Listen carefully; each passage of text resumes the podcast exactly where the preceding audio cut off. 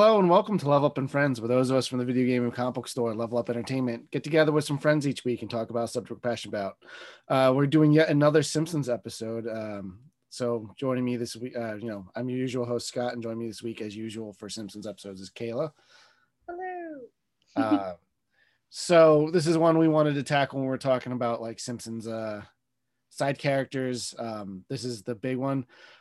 Arguably the best guest star that they have on a regular basis. It's between him and Phil Hartman. We're going to be talking about Kelsey Grammer's turn as Sideshow Bob. In preparation for this episode, we each watched every episode that had a Bob speaking line. And it fried my brain because I watched them all in one day. But let's get into it. So I guess, Kayla, let's start with general thoughts on Bob and why we wanted to do this episode.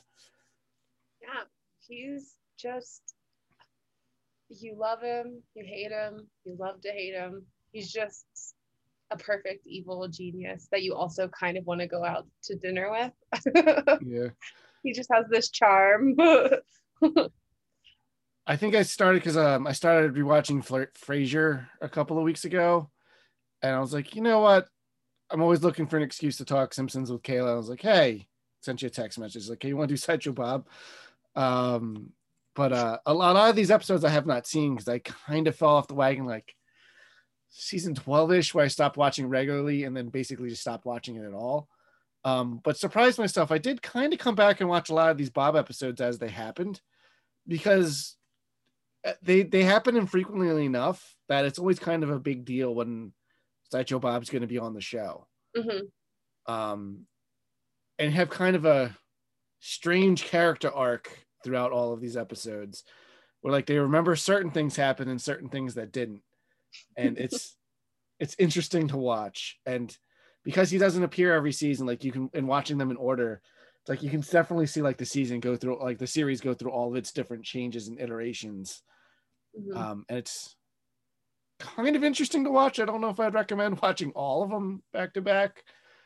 By the end of our list, I feel like you could just hear the tiredness in Kelsey Grammer's voice. Tell you, I felt the tiredness in my brain. It's just like, wow, we're still doing this. Yeah, and it's disappointing.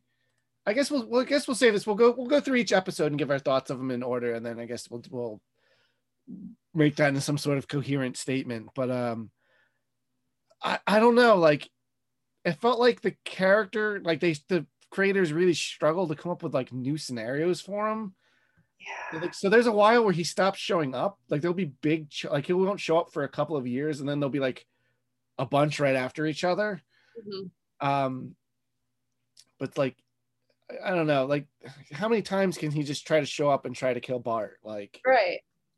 Well, and like I feel like the first few times are so successful just because they are just like kind of like these simple like evil villain plots where like you really just are seeing him kind of like thinking out how he's going to like not only like get his revenge but like also take down the town in a lot of these kind of schemes. And like they're just so classic. And then you have his amazing voice and just this character who's really well written and supposed to be like this kind of, you know, upper crust kind of like charming dude. Yeah, because I know the origin of the show is, I forget the writer's name, but before he worked on The Simpsons, he worked on Cheers, which is where the Frasier Kane character comes from. And apparently, like I watched an interview with Kelsey Grammer, kind of explaining like how he came up with that voice. It's apparently like a someone he used to work for, like an acting coach or someone. Mm-hmm. Is based on more on his inflections and stuff. But Kelsey Grammer would be like singing when he comes into the set and stuff. So the original idea is like he would sing in every episode, which is more or less true. There's a couple where he doesn't. So that was kind of like going to be a gag that they did. Like it was originally I think they originally wanted to do ask James Earl Jones to be the voice. And then because he knew Kelsey Grammer, they brought him in. And like, that might be an interesting like alternate reality to peek into. Because I do think Frasier stuff, or, you know, Kelsey Grammer stuff, specifically Frasier things, inform Sideshow Bob more. We'll get into that, especially when we get to Brother from Another series. Yeah. But yeah, I don't know. I think it's, I like that they, like, at least in the golden year of The Simpsons, they did not overuse him. So made when he showed up like a real event. Mm-hmm. And they used to be a lot more, the episodes I think were a lot more diverse. And then this, as the show kind of got dumber, so did like the plots where he just shows up and like has a kind of over the top supervillainy scheme. Yeah, they're really like, you know, hinging on the fact that like it's like, oh, he's your old favorite. Doesn't really matter if the story's illogical. He's here. It's just there. You're gonna watch it. Yeah, but I guess I mean, I did a bunch of them. So like, I was going back when I was going down the list of them for in preparation for this podcast. I was surprised by how many I had already seen, considering like I had very much stopped watching the show at that point. But I guess let's go through his appearances and kind of try to paint in this picture a little bit. So the first episode. Not the first episodes he appears in, because he was a background character originally, but the first time he majorly factors in the plot is season 1, episode 12, Krusty Gets Busted. This is the one where, you know, spoiler alert, he frames Krusty to take over his show. What did you think about this one? I mean, this one's a classic, right? Yeah. This is kind of like, also I feel like this is kind of one of the first times that you get to see like Krusty as like a main kind of character in the show. And yeah, because I think up until this point they were still playing with the idea that he was secretly Homer Simpson. Oh, right. But this one they clearly, because Homer's like the witness in the robbery, so like they're clearly two different people now. Yeah.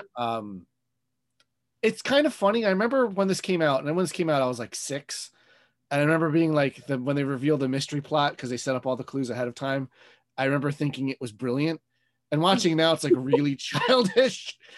Pretty obvious. Yeah. You're like, whoa. and I think we'll get into that a little bit more. I do think that the Simpsons writers, when they really want to do a mystery plot, like they can really put one together, like with Who Shot Mr. Burns. But, you know, this is still season 1. Everyone's still figuring things out. This was still like something you did not see on TV at the time. But it also sets up a lot of like Krusty lore. Obviously, it's our first introduction to Sideshow Bob. I doubt they ever really thought they'd bring him back after this, because he just, you know, guest star. You know, he goes off to jail. Like, there's nothing like specifically setting up a potential sequel. Mm-hmm. Although I do like that there's a follow up to this episode next season. I don't remember the episode title, but like, they finally get Krusty to come over for dinner because, you know, to thank him, or, you know, for all the stuff that they, you know, since Bart saved his life, they want to have him come over for dinner. And that's where they discover, you know, they reconnect him with his father. I really like that episode.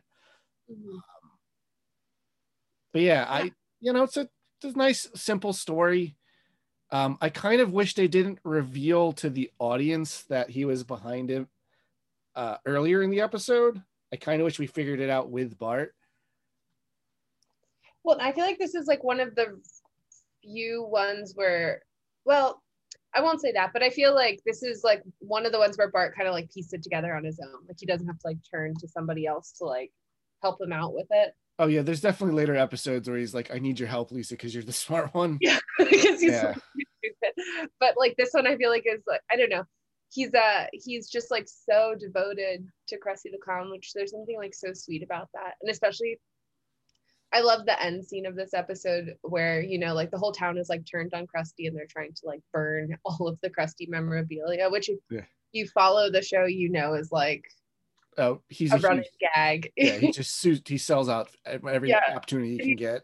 Just like scams kids with like cheap stuff that's like dangerous and, you know, will catch fire. But anyway, so like the whole, everybody's like burning the stuff and Bart's just like, so he just like truly fully believes that it's not Krusty. And then at the end, once everything's kind of like settled and revealed and the town figures out that it wasn't Krusty, all of his stuff is back in his room, and he's just like so content. It's just like such a sweet moment. I don't know. But there's a moment, you know, when Krusty like thanks him for help saving. There's like there's one boy who never lost his faith. I'm like, oh, this is cute, you know. Or season one, you know, so it's still a lot more like schmaltzy, and then the show kind of got real cynical real fast, which was a big part of its identity. Right. But it's cute. I don't think there's much to say about the episode. Bob does sing on the show after he takes over Krusty's show, which is funny that he still wears his like stupid sideshow costume. Yeah. But you know, that's like a fun like juxtaposition. This like really like high class intellectual guy with like, you know, Kelsey Grammer's like thoughtful voice and performance. You know, and then he's like this goofy like tribal native thing that they're going for. Like the whole Krusty show is so anachronistic. Like even at the time, like it's very Bozo the Clown. Mm-hmm. And like, granted, I wasn't 10 in like when the show started, but like even as a kid, like nobody was watching things like that. I don't know. Yeah. But it's weird. It's probably even weirder now, 30 years later. That they all sit and watch the clown. That's so popular. Yeah, that a clown on TV has any kind of ratings. But so I don't know. That's Krusty Gets Busted. Unless you got any final thoughts, we'll move on to the next one. Because in my opinion, the next episode is when things start getting interesting. I agree. Yeah, this one is like you get a taste of Sideshow Bob without really like seeing like everything that they can really like have this actor do. Yeah, it's still like he's still almost proto Bob in a way. Mm-hmm. I think next season 3, episode 21, Black Widower, is when I think Sideshow Bob becomes the character we kind of like know today. So in prison, he has like there's like a romantic pen pals thing, I guess. Maybe it's not romantic initially, but like it becomes a romantic thing with him and Marge's sister, Selma. So anyway, it becomes like a whole scheme to marry her, kill her, and then like take all of her money. But it's kind of interesting because like, it's not really revenge against the Simpsons. In fact, it's never really set up that he knew that they were related at all. It just so happens when she brings home like her new boyfriend to dinner, it's Sideshow Bob. This one is personally my favorite Bob episode, just because I love Patty and Selma. They're like some of my favorite characters. You know what? So, they grow on me the older I get. They're so good. Like they're just so good, and I just think that like the relationship between them and Bob is just like such a fun one to play on. Is it? He marries Patty? No, Selma. It's Selma, yeah. Selma, right. Patty's the one who eventually is revealed to be a lesbian. That's right. Yeah. As much as I love them, I still can't tell them apart. They're just like Patty and Selma. Oh, and Julie Kavner does slightly different voices for each of them, which is amazing and so hard for her because like even doing Marge, like you can hear it in the modern episodes, like she just destroyed her voice over these years. It was for a good cause. Doing this horrible gravelly thing. Yeah, I think Selma and Bob, I actually think in a weird way, we're like a really great couple. I don't know. Well, I mean, so when they're courting, it's really cute. Right. I like that they're big fights over MacGyver. Yeah. And it makes sense that he thinks it's stupid. I also wonder how much, because that's such a big part of like his scheme. I wonder how much of that like he was acting during, or like if that's legitimately how he came up with it, like, or that was a legitimate reaction. Yeah, because you know, I don't know. There's just so many good one-liners in this one too, and just like because Patty or Selma's supposed to be like the revolting to all men, essentially, is like the joke. Like Patty and Selma are like these not bachelors, but I guess like spinsters, if you want to say that term. Yeah, and they're shown to be kind of repulsive in a lot of ways. Yeah, like they're not very nice. They're like they're not traditionally feminine. Yeah, let's say that because like, you know, who knows? There's somebody for everybody, right? But you know, like that's the kind of running joke is that like, you know, like they'll like send like sexy photos or something, and like men will just like start gagging and stuff, which is actually quite cool. But they, I guess it's kind of works because I feel like they think that they're like all that, so it doesn't really like phase them too much. I mean, to be fair, they're not portrayed as particularly nice. No, yeah, and like they're pretty cruel to other people. They work at the DMV, so like it's supposed to just be like they're just kind of awful. And some days they don't let the line move at all. They call those weekdays. And they're just like chain smoking and just give bad advice. But there are those aunts that come over and like play the slideshow of every minute of their vacation. Yeah, which I can't think they do later in this. No, they do that, and Krusty gets busted. Mm-hmm. That's why, because Homer's at the Quickie Mart and misses it. I was gonna say, I just saw an episode where they did that, and because I watched all of these back to back. But yeah, I don't know. I think Selma gets a lot more likable and gets a lot more character development over the show. I think she's one of the more interesting side characters. I agree. And like, I think she becomes a lot more sympathetic, and I think this episode, I think you could say, starts pointing her that direction. Although I think there's an episode in season 2 where she dates Principal Skinner, which kind of starts this. Poor, she's like lonely. She kind of has like a string of like fake marriages and. Oh, I love later in the series they kind of make fun of it. She's like, my last name's already like Bouvier to where I go before. Like, I'm not adding like Nasahima Petalon to the end of it. Like, but I guess maybe we'll do an episode on Selma later because I'm having a surprising amount to say because I also want to talk about the episode where she marries Troy McClure. I know, that's a great episode. Yeah. But yeah, so Black Widower, I think this episode, again, it sets up a new mystery plot, which I, again, at the time I thought was brilliant and is super basic now, but it starts playing a lot more with like atmosphere and mood and stuff that Sideshow Bob episodes tend to have. Like, I love the scene where they're driving to their honeymoon and it's just lit by like the lights inside the car. Mm-hmm. And that's when we feel like Bob is being a bad guy, even though nobody suspects it but Bart. He's the only one that like keeps thinking he's up to something, which ultimately saves the day. I do think this is a much funnier episode than Krusty Gets Busted.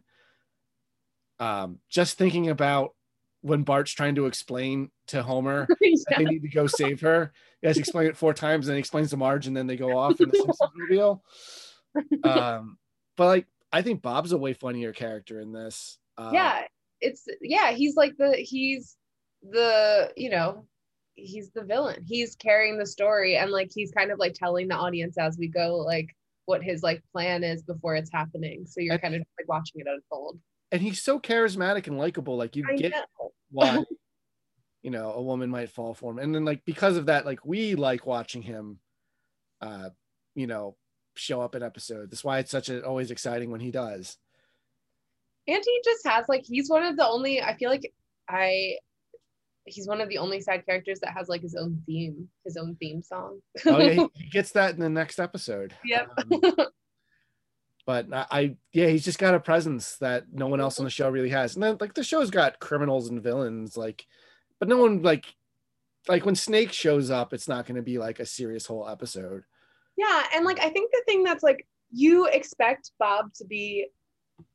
Because of like all of the things that make up his character, like being like kind of like this conservative, well-cultured, kind of like snobby kind of man, you think that like, I mean like, and he gets frustrated and angry when plans don't go his way, but he also has like this really human reaction at the end where he's kind of just like, oh, foiled again, like back to the drawing board. It's kind of like this like perseverance to be evil, which is kind of commendable, I guess.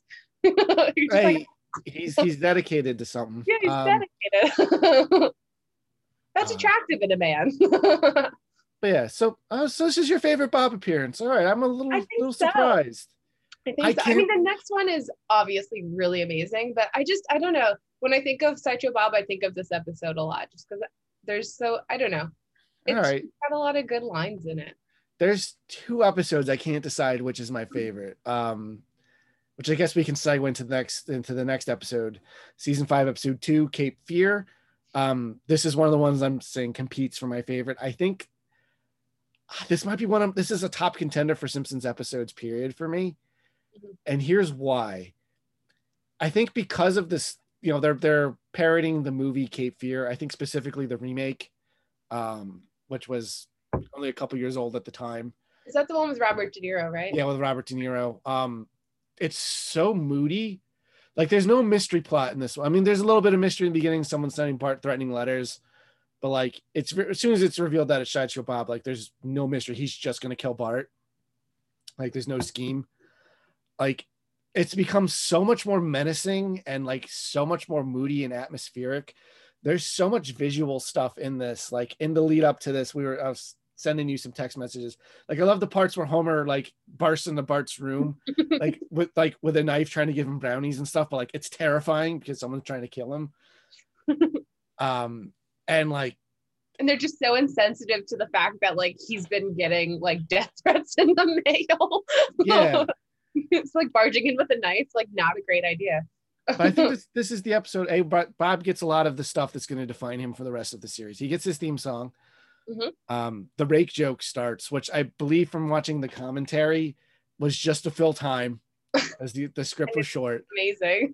I remember when I watched it for the first time, because this is the first time I had seen one of those jokes that went on, like, it was funny, then it was so long, it was unfunny, and then it went back around to being funny again, because it's really not even that long. Mm-hmm. But it's just the fact that he makes the same shudder noise every single time is so funny. That noise is so good. It's like permanently tattooed into my brain, like, you know, the Bart the. And it's just like, I don't know. He's like so put together. Like, if that were me, I'd be like screaming expletives. I can't say the word. And just like cursing and swearing. And he's just like. Ugh. But it also comes on the heels. The context for it's also one of my other favorite jokes is what happens in Cape Fear movie is the guy does attach himself to the bottom of a car. Mm-hmm. But like Homer's, you know, they're going to their new witness relocation program home. And Homer's like, hey, who wants to drive through the pumpkin patch? Bart and Lisa say yes. And then Bob under the car says no. And Homer's like, oh, well, 2-1. Not thinking, no, Maggie's not going to have that voice and vote. So he's already all jacked up from being run over by 1,000 cactuses. So like, because, you know, when he's stepping on the rakes, he's got spikes coming all out of him. So I think he's just he's so defeated right then and there that like 1,000 rakes hitting him in the face, like isn't even phasing him anymore. This is the one where he's writing the notes in his blood too, right? From yeah, like writing his laundry list. Yeah, yeah. And to get corn holders. Yeah, it's like he's stupid at times, right? Which is why you kind of love him a little bit too. Yeah. He's just like, you know, you expect him to be so much more. But it's amazing how menacing he is in this, and then how like extremely cartoony this episode is. We literally watch him get trampled by elephants. They sing the entire HMS Pinafore score with like, amazing, you know, flags and props and costume changes and stuff. And Bart's reading a playbill of it at one point. So it's amazing, like that he can swing between both like extremes, right? And it's so awesome to watch. Yeah, and like nobody else does this in the entire series. Yeah, he has impeccable range, I will say, just incredible. And his singing voice is lovely too, right? Yeah, and does a lot of Broadway shows, right? I believe, I know he was a stage guy. I'm not sure what all he's involved in. I only know him from this, Cheers, and Frasier, and then more recently Money Plane, but that's a whole other conversation. Which if you don't know what that movie is, if you like So Bad It's Good movies, watch it. It's probably the best movie to come out in 2020. Not that that's a lot of competition because nothing came out, but yeah, you know, he sings in Frasier and stuff, so I know he can sing. Like, it's not just something they're doing for this. But yeah, Cape Fear is so good. There's so many great jokes in it that like, I don't know, that like really stick with you in watching the show. I mean, granted, this is season 5. This is when we're like peak golden era of the series.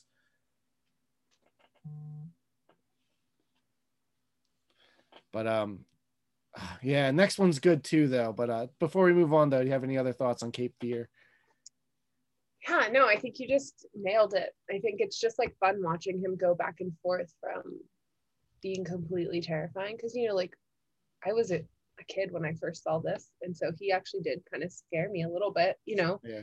Not really like seeing the humor in it, I guess. But then, like, you'll watch him. Exactly. It's probably a lot the way that, you know, this is like the first instance where you kind of start to see like him and Bart's relationship kind of starting to like change and grow too, where, you know, Bart's kind of like swinging back and forth just the way like a child watching the show would be swinging back and forth, where it's like, well, he's making me laugh and he's funny and I'm enjoying watching him singing this, but then like right at the end of the boat ride, you have to worry about him like cutting your throat, you know. yeah and it's like, yeah, it is kind of a little bit of like a watch from behind your couch kind of episode when you were a kid, because I was a kid when this is out too. But like, I think because the there's a lot of elements in this that are really, really silly, like the Thompsons thing. Like it kind of helps keep you from getting too like distraught. And then like, even then, the movie theater scene where Marge is like, stay away from my children. And he's like, I'll stay away from your children forever. And he's like, oh, that's a terrible line. And then he comes back in the frame. It's like, wait, Marge, I came up with a better one. Say, stay away from your children again.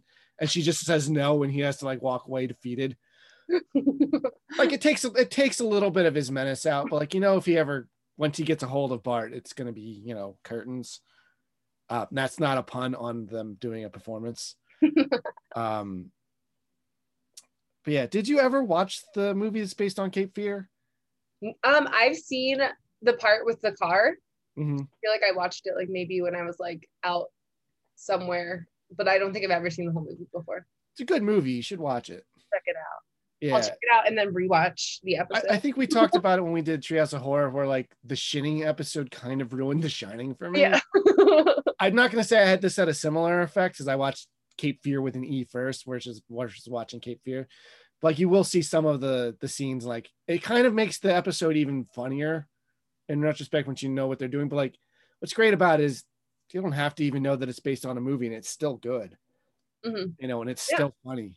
Exactly. I don't think I realized, I mean, like the title gives it away, but you know, for a long time watching that episode, I had no idea it was a movie until like I was probably an adult. Oh yeah, I didn't know until I was like a teenager and I was trying to become a cinephile, you know? That makes sense. But I think after this, they realized like they got a hit on him. But it, you know, it's funny, just watching his plots over the first three appearances. All right, frames Krusty so he can take over a show and do like a more refined, less, oh, and also, you know, for revenge for getting shot out of a cannon and being abused for years. Right. Black Widower, it's like a money scheme. And then the third one, he's just like, I'm just gonna murder this kid. Yeah, because now he has two instances where he's been foiled by this child. Yeah, and like that's now his defining thing, although next episode it's not really what he's going for. But I think, yeah, after this, it's like he shows up every season, like once a season for the next couple of years. Until arguably, I think his character reaches his conclusion, and then he's got like another like 14 episodes. Yeah. So season 6, episode 5, Sideshow Bob Roberts. I think one of the most unique episodes for Sideshow Bob, where he runs for mayor, and it's not necessarily about like some sort of big elaborate scheme. I mean, granted, there's a scheme in it. But as an adult, I love this episode because of all the political humor it has. Yeah. I mean, even as a kid, I got that Birch Barlow was supposed to be Rush Limbaugh. Mm-hmm. You know, I was a little bit older than you when this stuff was new, but so I was still aware of some of the stuff that they were doing. But like as a kid, like I didn't really get the Republican versus Democrat aspect of it. And like as an adult, I'm like, oh, this is much funnier now. Yeah.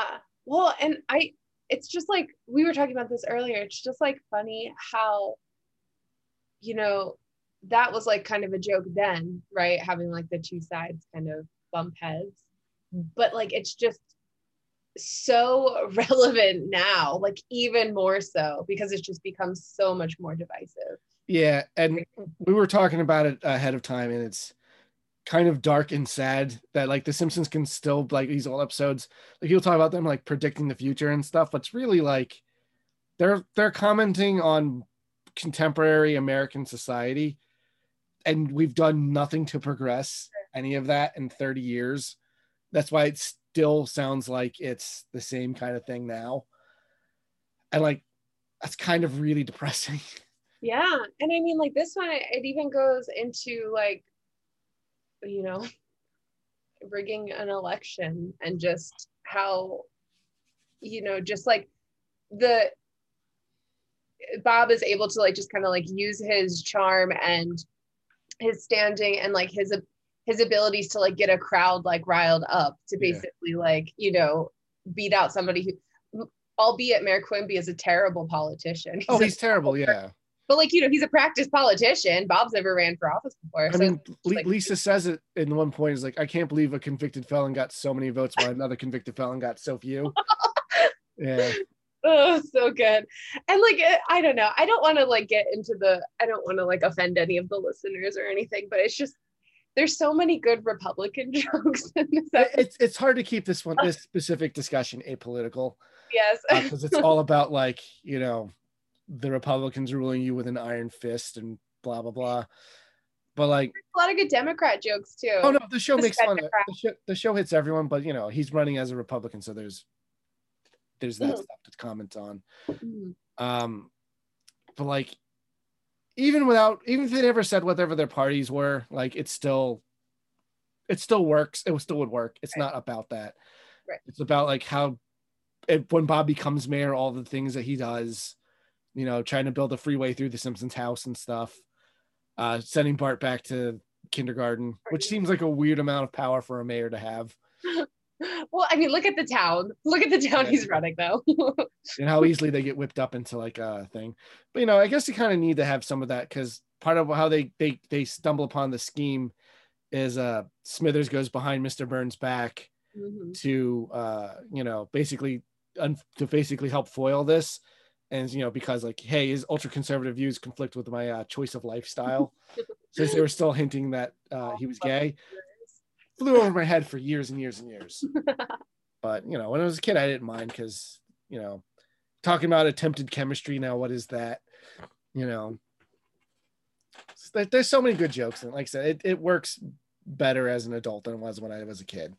I love the negative political attack ad that they do about like, the revolving door prisons and how Mayor Quimby like lets criminals out. He even let out that psycho Sideshow Bob. At the end, it's like, you know, brought to you by the community vote for Sideshow Bob, Bob Robertson. Yeah, you know. I don't know. The writers of the show just are, you can just tell that they're such, well, at this point anyway, and I'm not like knocking the people who are writers now, but it's just like at this point in the show, you can tell that they have some very intelligent, like cynical, satirical writers who are just like so on point that it's just like no matter like who you affiliate with, it's just, you know, like you've seen that ad, you've seen that, you've heard this story, you've lived the story, you know what I mean? Oh my god, it's like it's when I hate election years, it's just non-stop ads like that, and it's like, oh my god. But yeah, it's I as far as a Sideshow Bob episode goes, I like how different it is. I like that he's not, it's not necessarily a revenge plot. Like he does get to do stuff against the Simpsons in it, but like that's not his motivating like factor. And like in a way, he's kind of like a pawn, which they use against him at the end to get him to like admit his plot. Right. But like, you know, he's just calling into a conservative political talk show, and they're like, well, we need someone, you know, to run for mayor. I know this guy we can use, you know, he's charismatic. He's a, because what they say, it's media trained, charismatic. I forget everything that they say, but like he fits the bill. And you know, you can see why specifically the citizens of Springfield, who aren't necessarily the brightest bunch, would fall in for someone like him, even though he's tried to kill many of their citizens many times. And I think the gag at that point too, where it's like they're listing the qualifications, they open the door and what's standing at the door is just a water cooler, and they're like, he's perfect. Yeah, that's the clap. And Bob walks around, they're like, oh, he's even better. And then Rainier Wolfcastle's like, I like the human touch. It's just like, oh, so sadly accurate. Like, but then, you know, when they're actually in the polling booth, Homer's like, well, I don't approve of his Bart killing policy, but I approve of his Selma killing policy. And then Krusty's like, Well, he did try to frame me for murder, frame me for robbery, but I'm making for that upper class tax break and his votes for him anyway. Yeah, it was like the 100% of the town had voted for Sideshow Bob. It was pretty crazy. Including all the characters that are dead. And I also love when Lisa's dead cat is revealed to have voted for him too. She's like, this time it's personal. Yeah. I was like, he tried to kill me. Yeah. Well, and that's perfect. This is like a perfect, how much I love my Lisa and Bart team up episode. So this one's just like a perfect example. Oh, I love that they do the whole Woodward and Bernstein thing. Yep. Stuff. I also love that randomly Homer tried to infiltrate Riverdale and the Archie guys show up. Yeah. Then he's reading their comics while they're doing the Woodward and Bernstein thing. And he's like, oh, snuck up Riverdale snobs. Oh, so good. That's that's a fun random gag because the show still would be real surreal. Mm-hmm. Yeah, Sideshow Bob Roberts, a really good one. The next one's also a scheme where not necessarily vengeance against the Simpsons, but Sideshow Bob's Last Gleaming, season 7, episode 9. This is more of I hate TV, let me get rid of TV kind of plot. This is almost the plot of, this is almost Joker's plan in Dark Knight, isn't it? Am I thinking of the right one? What's the one where he doesn't want to get rid of TV, but he's talking to them over the TV? I don't know. I'm sorry, I just made a bunch of people so angry. Well, then they can give us comments and it'll help our engagement. Whichever one of those Batman movies that was, I was just this is a perfect classic villain plot. I feel like I've seen this before. I mean, I guess it's more of a stock supervillain thing. Yeah. But he's sick of the TV. TV's dumbing down of society. So he finds an excuse to finds a way to escape onto an Air Force base. Makes a demand to get rid of TV in town. He steals an atomic bomb that they just have to threaten everyone. Probably one of my favorite Sideshow Bob jokes after he's done on Tyrannovision making his declaration. I love that it cuts off and then he comes back on. It's listen, I realize the irony of appearing on TV to decry it, so don't bother pointing that out. As a kid, I thought that was the funniest thing I'd ever seen. But yeah, I guess this is just more Bob going kind of crazy because once his plan doesn't work, he just steals Bart and tries to kamikaze him and Krusty. But as far as these classic episodes go, I don't know, I feel like this one's a little bit weaker. Yeah, there's there's some good banter between him and the kids, which is always something that I want to see. Yeah. We'll talk about that in the next couple, but yeah. I love when they kind of have these back and forths, and it's almost he kind of praises them for figuring it out, Well, yeah. Well, I like that they were already having to play with the tropes here a little bit when they're he's about to blow up the town, and they're Bob, that'd be taking the easy way out. And he's I agree, and then blows it up, and then it cuts the commercial, and after it shows the mushroom cloud, so oh my god, isn't that a famous ad from the 1970s? Yeah, and then they come back to it, and it's that where it's showing all the things being about to be destroyed in time, but it turns out the bomb's a dud, and it's just a little poof, and it sets off. My favorite line is right after that when he's checking the expiration date of the bomb, and he's all these rats come out of it. I just had to go with the 1950s aesthetic or whatever. There was plenty of bombs. But... he's no bomb. Oh, there were so many shiny new bombs, but no, you had to go for that retro charm or whatever it was. But then right after that, Bart's trying to do the, wow, how do you come up with your schemes buying for time thing after he pulls a knife on him. And he's oh, don't insult us both with that flatter the villainy thing. He's oh, I should have known you're too smart for that. He's really? Do you mean book smart or street smart? Because a lot of people can be book smart. And then that's when Lisa has the time to send out the message. They get the police there. Yeah, that whole chunk of it is so good. And I just love that Lisa... when they get out of the blimp finally, she's so excited to tell her parents that she's foiled the plan again. Oh, I love when Lisa's a little kid. Yeah, she comes up so real excited, Yeah, it's saying everything that happened real fast in the way that kids do by bouncing up and down. And then I love Homer's response to that. I was well, I destroyed the gate, but you don't hear me bragging. Yeah, I think that's also part of the. That's one of the best parts of Bob and the Kids is Marge and Homer are pretty much largely out of the episodes in general, And like they're off just like that whole episode, they're basically just worried that their kids are like locked inside and they're outside of a closed chain link fence. And they're spending the whole episode figuring out how to get into the chain link fence. And as soon as they do, they all left. Yeah. Bob stole like a plane and is now flying away. Pretty, I don't know. I like when they even at the end of Krusty gets about to go back. But he's going like into the paddy wagon and he's like yelling to everybody. He's like, don't underestimate like children's intelligence, speak to them like on your level or whatever. Yeah, he's still talking about it like in terms of like this TV show.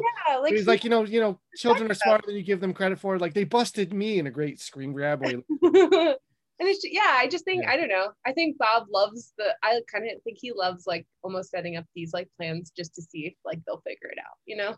I mean, that'd be an interesting twist that they have, no spoiler alert, that they haven't really done yet, but like, you know, here we are season 31 or 32 or whatever we're on. Jesus. At this point, I feel like they would probably just take any idea I send in. Let's try it. Why not, right? Yeah. All right. So the next episode is also arguably my favorite episode for Bob. Yeah, and awesome. I think in a more perfect world would have been the final send-off for him. Brother from Another Series, season 8, episode 16. So this one, Bob's reformed. And even though Bart's never believed him every time this happened, this time they still do that. And like, he actually hasn't, he hasn't reverted. Like, you know, he has reformed. Even though they're still kind of playing with the audience expectation on that, because Bart and Lisa are still investigating him and going for a scheme. I love when Bob's trying to live his life and Bart keeps inserting himself in it. So I love when Bob's like, I should have done something. I'm going to do something I should have done a long time ago. He brings them back home and is like, madam, your children are no more than a pair of ill-begotten, you know, kids or whatever. I love that Homer's like, even Lisa? Yeah, I don't know. I really like Bob in this one. He gets released for a work program with his, you know, long estranged brother Cecil, voiced by David Hyde Pierce, you know, Kelsey Grammer's brother in Frasier. And there's obviously a lot of Frasier jokes in this, like the whole Brother from Another Series thing is a reference to that. I think they have amazing chemistry in that show, and it does come over to this one. Mm-hmm. But I love that the twist when they discover, like they confront Bob about his plan and it's revealed that it's Cecil's like revenge against him. And like, you know, even though officially he's doing it for the money, this embezzlement scheme, that the three of them have to team up and save the day. And like Bob even points out, like, listen, Bart, you have to trust me. Even I don't like this as much as you do. But yeah, I liked Bob's hero turn. Like I kind of wish that they were able to find a way to stick with that if they're going to keep using him. Well, you'll see it again, right? He does that often. I think he's kind of like, well, I know he kind of buries the hatchet with Krusty and a lot of other characters. Like, yeah, it's just sometimes they get consistent. I don't know. Well, I guess we'll talk about some of that stuff as we go. Mm-hmm. Because there has been other instances where like he sort of worked with the Simpsons or whatnot, but like this is the first time he felt like he genuinely did reform. Like he's a free man, just kind of like trying to reform himself and be a part of society and actually just like have a job and like live a normal life. Well, and they play with the jokes of that a bit too. Like I love the part where he first sees Bart, like, you know, he calls down to him, hello, and then Bart hides. And he turns to Cecil, he's like, oh, he's just shy because I've tried to kill him so many times. Like, it's like so nonchalant. I like that he's going on, you know, goes on a date with, you know, Edna Krabappel. Oh, yeah, that's so good. He's like, that was Edna Krabappel. You only get one chance with Edna Krabappel. Well, I like that he's like, you know, I did try to kill, because she's like, oh, I've never dated a convicted, you know, murderer before. It's like, well, he never actually successfully killed everyone. And she's clearly disappointed. And then the joke where that follows that up. I did try to kill the world's best lover or whatever before, but then I realized there are laws against suicide. And that kind of brings her back around. I don't know. Yeah, Edna and Sideshow Bob relationship, but unfortunately that will never happen. I know. Well, it won't happen for a lot of reasons now. Yeah. Although, you know, I guess this is a conversation for another day. I kind of want to give a lot of the later season stuff more of a try. Mm-hmm. I like the idea of Nedna, when Ned and Edna Krabappel get together. Yeah, they're cute. Yeah, I just haven't watched a lot of the show just because whenever you dip your toe in, like, it's kind of bad. But I'm sure that there's so many episodes. There's got to be some good ones. I'm going to go on a list and of like ones that are probably worth watching and then give them a shot, I think. Because I think we talked about it a bit with our Treehouse of Horror episodes. We're like, because, you know, we watch those every once in a while, but like, they're just so bad. Yeah. Yeah. I mean, like, it's hard to kind of pinpoint what exactly it is that is missing. But like we were kind of saying, like, just seeing the progression of this character over like pretty much all of the seasons. I mean, like, there's a ton he's not in, but he's pretty much like well spread over all of them. It's just like kind of, I don't know. It's almost like they don't have the edge anymore is really what it is. You know, they kind of like to, for a while there, I feel like they like to purposely kind of like offend people, but in a tasteful way. And now I feel like they don't really kind of play with that too much. But like, I feel like, I guess this will be revealed as we go farther into the list. I'm also like waffling a little bit because I don't really feel like getting into the rest of it. But I think they need to have more. I think he needs to be not necessarily out just trying to kill Bart. Like, that is boring now. Yeah, we've seen it, and we've just seen him save Bart in this, in, you know, and Brother from Another Series. Like, and that's like when he jumps off to save him instead of, you know, after trying to kill him so many times. I'm like, oh, like, that's me. Like, the character's gone full circle now. Yeah, you know? I like when they get. I like when they get along. I like when they work as a team. Yeah, they're good. They're fun to see together, and this way you get more scenes with them together. Yeah, it's like a smart-ass kid with this kind of, you know, snooty dude. It's I mean, position. I know Bart was designed to be like Dennis the Menace, but it's like a Dennis the Menace-esque situation, you know? Yeah. But yeah, so this is the last time we see Bob for like 4 years. Again, because I feel like this is kind of like the ultimate evolution for this kind of character. Mm-hmm. Would have been a good stopping point, I think. Yeah, but, you know, no good thing has come to an end. I mean, there's still new Simpsons episodes. Oh my God, we're still not even out of the 90s yet. I will say that because I grew up with like the 90s episodes, I have a fondness for them, even though I know that the fan community widely agrees that, like, you know, a lot of those like early 2000 ones are not great either, but like I have some affection for some of them because, again, I was, you know, probably a teenager. There's some good stuff in there, but even then at the time I was like, this isn't nearly as good as it used to be. And it's once Homer morphed into jerk ass Homer is when that's like, because the flanderization effect on everybody went to like a certain extreme, like it's really hard to pull back on. Like watching some of the earlier episodes, I'm like, I love when Homer was more just kind of like a lovable doofus and not so malicious, yeah. You know? Like selfish to be selfish, not selfish. Yeah. More. Like, this isn't the guy that would sacrifice his bowling dreams for his daughter that he didn't want, you know? Mm-hmm. So I don't know, like, but this isn't a Homer episode. We'll get into that in another one. That'll be like a therapy session, I think. Yeah.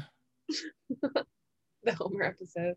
Oh man! All right, so we might as well get into the non-golden era episodes. Season 12, episode 13, Day of the Jackanapes. It's kind of a Manchurian Candidate thing, mm-hmm. where Bob kidnaps Bart and very easily hypnotizes him into killing Krusty the Clown, because Krusty erased all of the episodes that had Sideshow Bob in them because all of a sudden he cares about that. There are some good gags in this one, I will say. Yeah. There is. But at the end, like, Krusty, like, thanks him. So he's like, oh no, I better stop Bart. And then they blow up a bunch of network executives. I think this is the point where they also just, like, were so blatantly, like things were going sour with, like, Fox and stuff, right? I mean, they were more blatant than that, even, like, the Poochie episode. That's true. That's true. I don't know. This one, not anything special, in my opinion. Yeah. Not super memorable, other than just, like, you know, banter between Bart and Bob, which is silly. Can be, you know, they do a great job of kind of like I will say with this one, at the end of it, Bob and Krusty bury the hatchet, and it seems to stick. Yeah. From here on out, which is always nice. I love characters that progress, but after, you know, granted, it'd been 4 years since Brother from Another Series, but it felt like such a backslide that it's depressing. But I don't know how I would have had a redeemed Bob get involved in plots. So I don't know. I guess yeah, that's what he has to, his function in the show is like a villain role. You kind of have to have him be a villain. Plotting, you know? Something. Yeah, but I think you can be more clever than his obvious target will be Krusty. You know, yeah. Been done. Oh yeah, maybe like, you know, his high, like maybe some other thing he perceives as lowbrow, and maybe that's something he targets. I don't know. Yeah. But I like this one, but it's weird, the next one. I kind of like it too. Season 14, episode 6, The Great Louse Detective. So in this one, someone is trying to kill Homer. So to get in the mind of a madman, they have to enlist another one. So Sideshow Bob has to team up with The Simpsons, and they give him like a shock thing. So like if he tries to kill them, they can just like electrocute him, and he'll have to stop. It's nice. It was cool seeing like Homer and Bob never get involved together. So it was kind of cool to see them be like a pair and try to team up and do things. I like the part where Bob's like, I need to just see a normal day of your life. And they go hang gliding. And he's like, this isn't what you do every day. And Homer's like, I just wanted to impress you. I'm like, that's kind of funny. I think there's a lot of good jokes in this one. I love that like Bob lives in their house and is kind of just like with them, being like a part of their, like being a part of their family unit, and kind of just, you know, hanging out on their couch. Everybody has a good fun time zapping him. There's a lot of good gags with the buzzer. And there's another new mystery, and they set it up. It's got its clues. I don't think it's particularly great because we see a new character we've never seen before during the show, and it's like, oh well, why would they have him be there? Yeah. I don't know what I would have had it have been, but it turns out it's like Frank Grimes' illegitimate son wants vengeance for some reason. Even though, as far as we know, they've never met each other. Yeah, right. It's a little weak. I think they were banking on it being Grimesy's kid. They were like, oh, people are going to love this. You know? Yeah. In the grave. Yeah, this one, I don't know. It was definitely weird. But I... Yes, as far as like a teen season episode, I think this one wasn't that bad. No, yeah, and I think with that specific caveat that it's this era, not like particularly great episode of The Simpsons, but yeah, no, I think anytime that like Bob is trying to solve the problem, I think is always a good thing, because he is just like supposed to be this really smart person, and I just love like seeing him sit down and really like thinking this out for the benefit of something else that isn't evil, like yeah. You know, that's kind of cool. Like they keep saying he's this like master criminal, like criminal mastermind, but like he does keep getting foiled by Bart. Right. Granted, like, or is it just like he's a normal type of criminal, but like the chief of police is Wiggum? Like, yeah, he just seems like a genius because he has like kind of an accent. The cops are so stupid and incompetent. Like, well, I know the next episode is your favorite. Oh God, this one is hard to watch for me.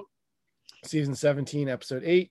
It's kind of like a secret Bob episode, because really it's the first half is a Simpsons like travel episode where they have to go to Italy to get Mr. Burns' new car, and it's like such a stupid reason to get them there. Yeah, because like why wouldn't he just go get it? But anyway, they get stuck in like a little Italian town, and the only person that speaks English is the mayor, and like shock to everyone at Sideshow Bob. We find out, you know, after he got out of prison, he did try to do a new leaf, but like he just left the country, went to Italy, started a life, and now he's got a wife and like little baby, and he doesn't want the Simpsons to like reveal his past to anyone. Of course, then Lisa gets drunk and then does it. I do love drunk Lisa. She's super cute. And again, I kind of like that they're working together there until they can get their car fixed and get them out of the city. But once that goes to hell, like Bob just tries to murder them. Yeah. And his family is just as crazy as him. Yeah. And they swear a vendetta. Oh my God, that kid saying vendetta over and over again. Oof. That kid is the most annoying kid. Vendetta, vendetta. I was like, guys, it's not funny. Stop making him say it over and over again. Yeah, I get it. It's like a 2-year-old with a knife, but like, oh my God. Yeah. So I know this, you were telling me, I think this is your least favorite Bob episode. Yeah, I just, every time I try to watch it, I'm like, God, this is hard to watch, but I'll watch it because I mean, Bob, but. I mean, there's like no plot. Like there's no plot. Like there's no mystery or anything. Yeah, there's nothing like kind of like the thing that's like fueling it is just like really weak. In fact, you know, I mean, and like that might be part of like the joke that they're trying to capture, but like you totally forget that the car was even like the car, Mr. Burns' car was like even part of it, you know, because Mr. Burns is like, you guys have been gone for a month. Yeah, he does say that, calls him at the end, like, you've been gone for a month. Yeah. Like there's some funny stuff, like that's a funny bit. I don't know. Yeah. I think because it's a weak episode because it's like it's literally a half-baked Bob episode and a half-baked like travel like vacation episode. Yeah, and like you got to give him credit for trying, you know, trying different things and different combos. But that one I just didn't. I don't know. There were like cool it feels like an experiment. Maybe, you know, giving Bob like a family thing. Yeah, could make it like a new, like try to open up new avenues for Bob stories. Because he's too popular a character to just put in mothballs forever, right? But I don't know. It's over. Ultimately, not a very great episode.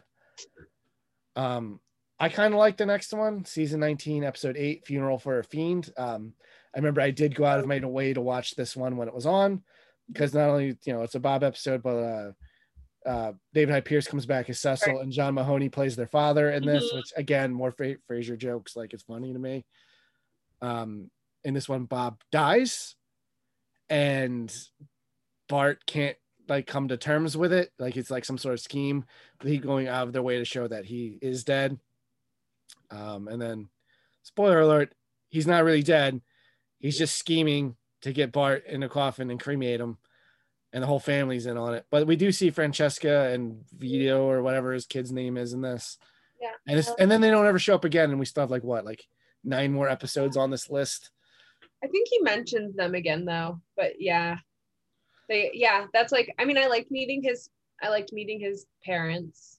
Mm-hmm. I love Cecil, so I'm glad he was back, even if it was just for a few lines. Yeah, they don't factor into it as much as you would want. Yeah. I think it was good of them to kind of, I mean, I also feel like you could have left Francesca and the baby out of it and nobody would have cared, to be quite honest. Like, but the fact that there's even an attempt at continuity in a show that's very famous. Yeah, I'll give them that. Continuity. Which, you know, I can't remember if they still brought back the rake joke occasionally. I think that's more of a later season thing. Yeah. I don't remember exactly when there were episodes they were popping up in. I should have written them down. When the rakes popped up. But occasionally he just steps on a rake. I do love the rake guy because I just feel like it's so human, like a human reaction. But also, like to me, like my cynical brain is like, oh, they're just trying to pander to your nostalgia. Yeah, definitely, it works for me. All right. I don't know. I think this is one of the more interesting plots, especially again, like I don't want to say it's all downhill from here, but it's pretty downhill from here. Yeah. The next one, he's only in it for a second, right? Yeah, so there's a couple of these episodes where he's not like a main focus of it, but like there's something in it I wanted to discuss. We can get into that next one. So Wedding for Disaster. So it's revealed that when Homer got divorced and they remarried in the Milhouse Divided episode, the wedding didn't count because Reverend Lovejoy wasn't actually ordained at the moment. So they have to go. So they're like, hey, we have a chance to do like an actual real planned wedding. And then all of a sudden Homer mysteriously disappears, and the only clue they have is SB. So they assume it's Sideshow Bob. So they hunt him down. What I like about this is like Bob and Krusty are just kind of hanging out. I like that it shows in an earlier episode, Bob was like, I have a life outside of you, Bart. And this one kind of really proves it. Like they're hanging out. Like I said, they buried the hatch and like it's stuck. I appreciate that. But that's more or less like it's not Sideshow Bob. It's eventually revealed that it's Selma Bouvier. She and Patty had like kidnapped Homer in like a Saw-like scenario to keep him from marrying Marge. I do kind of like this episode, as dumb as that plot point I just said is. I don't know. It's like, as someone who's done a bunch of weddings, like, I like the wedding planning stuff. I love Homer and Marge's relationship. Yeah. Like, I don't know. It's still really sweet. Like at the end of the day, like they were going to go to the courthouse and get married there, but then Homer's like, I want to do something nice for Marge. And then when that all falls apart, they go back to it then, but like, you know, they blackmail Patty and Selma because they figured out, I think Bart and Lisa figured out who they were. Mm-hmm.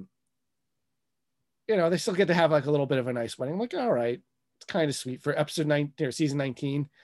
Like, all right, this one wasn't so bad. Yeah, and I think that Lassie made it just because they went around and made sure that they got all of, you know, throughout the whole planning process, like Marge is becoming this bridezilla because like she never really got a wedding because well, she did, but it was like in the hospital because Homer had gotten like alcohol poisoning or something. Yeah.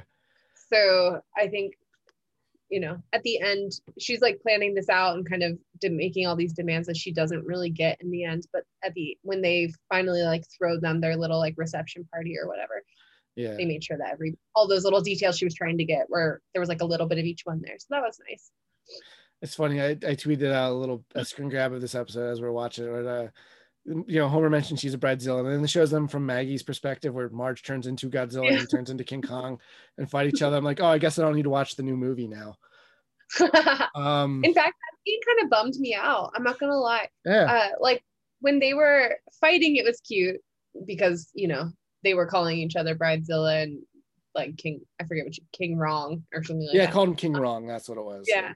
But then, like, once she, like, kind of, like, frustratedly leaves the room, he just, like, gets a beer out of the fridge and sits down and just looks so, like, ugh, like, he doesn't even know what he did wrong. Well, Homer's a very laissez faire character. Like, the world happens to Homer. Homer doesn't happen to the world. I think that's a big part of his charm. But, yeah, I don't know. Like, overall, it's not, like, particularly great. I actually really like the Milhouse Divided episode, like, the wedding they had at the end. Yeah. Them saying it doesn't count like kind of cheapens it a little bit, but I just love that, you know, Homer's misguided like good deed, like he actually did get them divorced, they have to do this wedding thing, right? But, you know, but he's trying to make up like they had such a crummy first one where they just went to like a chapel because he got her pregnant and right out of high school. Like, yeah. I don't know, I like when Homer, again, he's silly and dumb, but like his heart's in the right place. Like at the end of the day, he does love his family. That's why I love the Homer Lisa episodes so much. They're so good. We're gonna have to do an episode. Well, we talked about we're gonna have to do a whole episode on that. It's my favorite dynamic in the show. Yeah. I basically love any dynamic with Lisa because I also love Lisa in Bart episodes. I know. It's just Lisa. She's really like the secret sauce, I think. Yeah. But yeah, so I just like that Bob's kind of an incidental character here, because usually, again, Kelsey Grammer, like, you know, you gotta pay for him to be there. Like, you want to make the most of him, but like that's kind of it kind of makes his appearance like in this kind of like when they do stuff like this a little bit more, like punchy. Yeah, you know, it sticks out a little bit more rather than just like if they cut to like Cletus or someone who's in the show all the time, right? Like a gag. But yeah. Oh, the next one also is also one of your favorites. This one, the Bob. Season 21, episode 23, The Bob Next Door. I kind of like this episode. Really? All right. I like, it's a different kind of plot, and they kind of fool you throughout the episode. Like, you'd almost be willing to believe that this guy actually isn't Bob, and maybe Bart's gone crazy. As they go out of the way to show he's still in prison, but like, so it turns out Bob learned how to do a face swap scenario. Like, you have to suspend your disbelief a lot, but again, it's one of the few times we get some build up, and they use the five corners thing that was established much earlier in the show for like a way to get out of to avoid jail time or whatever. I will say, like, they went to like Family Guy gross out humor with the faces falling off, which is a thing they keep doing from that one now, and I'm like, oh god, why? But like, they never mentioned his Italian family ever again. I know. Choices were made. Yeah, like, I don't know. I could have done without some of that gratuity. And it was like, okay, once was enough, but then it just like kept happening throughout the episode. You're just like, oh, like. Oh, and then the other guy gets like a bee under his face, and it's just like, oh god, yeah. Oh, so gross. Like in a way that's not like funny or. They're just nasty. Good. Yeah, it's just off-putting. Yeah. I feel like we didn't mention before, I love when Bob is in prison with the other prisoners. I love that, like, you know, you would think that Bob would be like a prime target to get like beat up by like all of the people in prison. I mean, they do make jokes about that. Yeah, and like the book club is just them clubbing him with books. Yeah, and like sometimes he is, but then like you'll also get these scenes where like they're really buying into like his you know, like him being like kind of like an educator and like getting them excited about like their theater productions and stuff. And I think about that's always like a funny thing to like see him like interacting with his fellow prisoners. Yeah, well, like they show that he and like Jailbird Snake keep being like friends. Yeah, because he's also just the generic criminal guy. Well, like when like earlier with the riot in Sideshow Bob Roberts, he's like on the phone and there's a riot happening. He's like, would you keep it down? This is a personal call. Yeah. You know, good, so good. Yeah, I feel like there's so much to say about that one for me anyway. I'm not a fan of that one. I don't know. I don't know, something about it. Like, again, my standards have been very much lowered by this point. So it's like, oh, this one wasn't so bad. Mm-hmm, mm-hmm. At least there was a plot, as silly as it is. Again, like we also had, you know, in Cape Fear super early, like Bob getting stomped by elephants and the oh my god, whatever the name of that play is. Whatever, he sang a whole play in front of a boat. Oh, something Pinafore. Yeah. Pinafore? You know, he sang a whole Gilbert and Sullivan, and there was costume changes and stuff. Like, you know, there's some enough suspension of disbelief. Like, I was like, okay, at least that's not something I've seen him do before. Mm-hmm. Again, although ultimately it was just to kill Bart.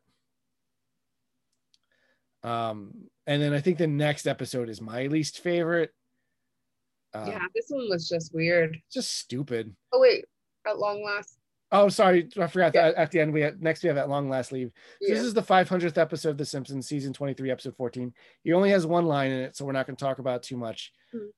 As for the 500th episode, I do like the idea that the townsfolk would get rid of The Simpsons because of all of the damage that they do to the town. Right. Like, that is funny, but like Bob just is in the crowd scene. He's like, well, you know, everyone's explaining why they want them gone. He's like, well, you know my position. I thought that was kind of funny. Yeah.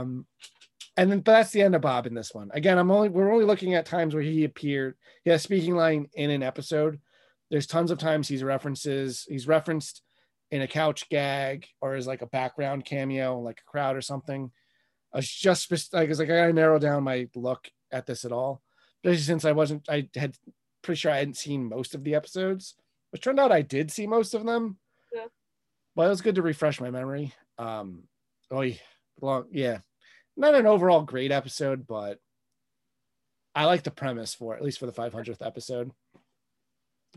But the next Bob episode, season 25, episode 12, The Man Who Grew Too Much, is just dumb. It is pretty dumb. I mean, I like this one is more of like Bob and Lisa hanging out. We don't get to see that a lot, which the whole time that like, you know, you see like Bob and Lisa interacting, you would think like, oh, I feel like they would get along really well. They have a lot of things in common, a lot of intellectual things to talk about. So like this episode kind of played on that a little bit, which was cool. Yeah. What's amazing is if the Simpsons didn't go to like the Monsanto place, like they just did, he would have had like no problem with his scheme. So anyway, it's like about GMOs and like, some reason he's working there. I don't even remember why. He's still in prison though, right? Yeah, because he's wearing a prisoner uniform the whole time. Right. It's like work release or something weird. Something. I don't know why they'd have him, but like, so he's doing genetic experiments on himself. So he's like got all these mutant powers. He's trying to go to a museum so he can steal like the DNA of like George Washington and Mary Curie and stuff. Like, it's not even how DNA works. And it was an art museum. Yeah. So stupid. I did like when they were throwing the artworks, that, you know, they were being really accurate with actual artworks. That was pretty cool. Oh yeah, as an art teacher, how did you enjoy that part of it? They're always on point with their references, I will say. So was that like a real like mural, like not mural, like mobile thing that fell? Okay. Yeah. It's like when they were talking about culture jokes are like, I thought they were funny just because. Okay, so I didn't get any of that because they're like, yeah. How did you lift that? It's when he's known for how heavy his stuff is and like. Yeah. At this point, my brain was like sluicing out of my ears from watching all of these like one after another. So I don't remember it as much. I just remember being like, all right, this is kind of silly and dumb. And then he tries to kill himself at the end by throwing himself off a dam again to evoke nostalgia, I guess. And like, was it a sacrifice? Right? Well, because he's in the bottom of the water, and then like he's like, oh yeah, I gave myself gills, and gets up and walks away. And he steps on a rake on the bottom there. I do remember that one. I'm like, and then none of that ever matters again. The next time he shows up, he's back to being a normal guy. Yeah, we don't know if it's just not mentioned. He could still be mutated. We don't know. Maybe it'll come up later, season 33. Oh man, we're getting there. So the next episode I have on the list here is another like essentially cameo. Yeah. Clown in the Dumps, season 26, episode 1. It's the one where Krusty's father dies. I actually kind of like this episode too. Even though it's like, again, another Krusty quitting like showbiz kind of thing, which is like almost every Krusty story. It's our second one on this list alone. Yeah. But I like that he comes to the funeral and offers his condolences. Again, I like that he and Krusty had buried the hatchet, and I kind of like that Sideshow Mel's like drunk and confronting him. I was like, oh, so this is the guy no one can live up to or whatever. I just wanted to bring up that aspect. I like that, you know, he still shows up at, you know, for Krusty at Krusty's father's funeral. Yeah. And the Simpsons are there too, so like he's not like he's just trying to murder them. Right.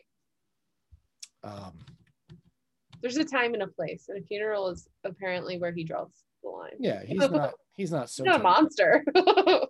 Oh yeah, and the next episode on this list is essentially a similar thing. Blazing Confused, again, same season 26, episode 7.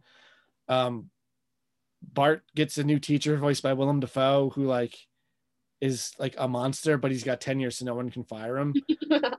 So anyway, he like shaves Bart's head and like makes his life terrible. Apparently, at Burning Man, like he's like the Grand Poobah or something. So Bart tries to like foil his life. Anyway, the dude winds up being a jail guard. It was a weird connection. That whole thing. Long story short, this guy that has a grudge against Bart is a jail guard.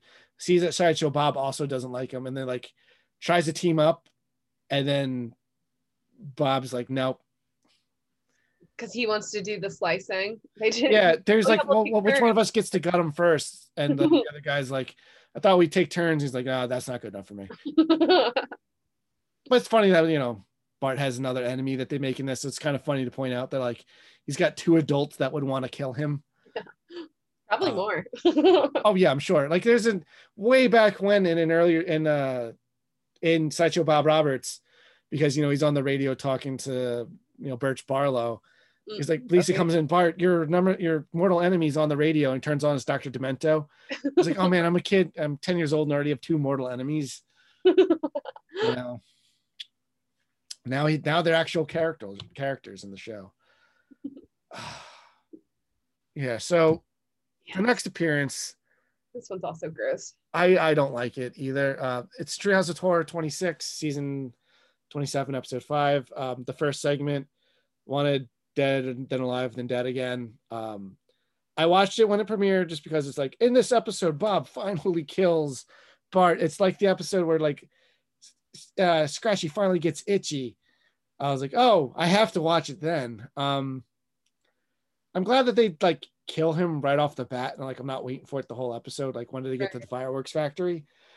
But like it's just really like mean-spirited and gross, where he keeps bringing like, even before he starts bringing him back to life and keeps like killing him, he's like parading around his like rotting corpse and stuff. I'm like, yeah, this is really uncomfortable. It's not funny at all. It's just gross. It's just because like they could do it, you know? Yeah. It's literally like 10 minutes of him just like murdering him in different ways without really. Well, and like part of their charm is that he's, you know, he's constantly plotting to revenge, and he's constantly foiling, and when you take one of those away, now it's just you're watching a murderer murder a child, and that's not really charming or funny. I think it's because he's 10, Yeah. Like, and it's so gruesome. Like over and over and over and over again. And they're really graphic. Yeah. It's just, it was tasteless in my opinion. Like Bob's putting his intestines and stuff around his neck like a scarf and things. Like it's like it's really gross. Yeah. It was for a very, I would say that one was intended for a very specific crowd, and I did not fit into that. Yeah. So we only got 2 more episodes on this list, which as of this recording have been the Bob speaking appearances. Mm-hmm. Which, how are you feeling up to this point? Like, I'm feeling mostly like they should have left this character a long time ago. I think they should have just let him go after the brother from another series. Yeah. I do.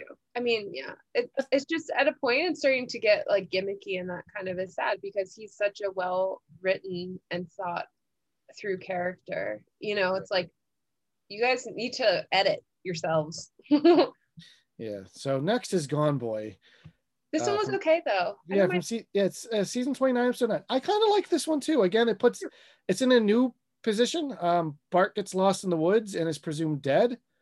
Meanwhile, Bob's going through therapy, and it's like, you know, you need to cut him out of your life. Like, you need to let this go. Everyone believes Bart's dead. Bob does not.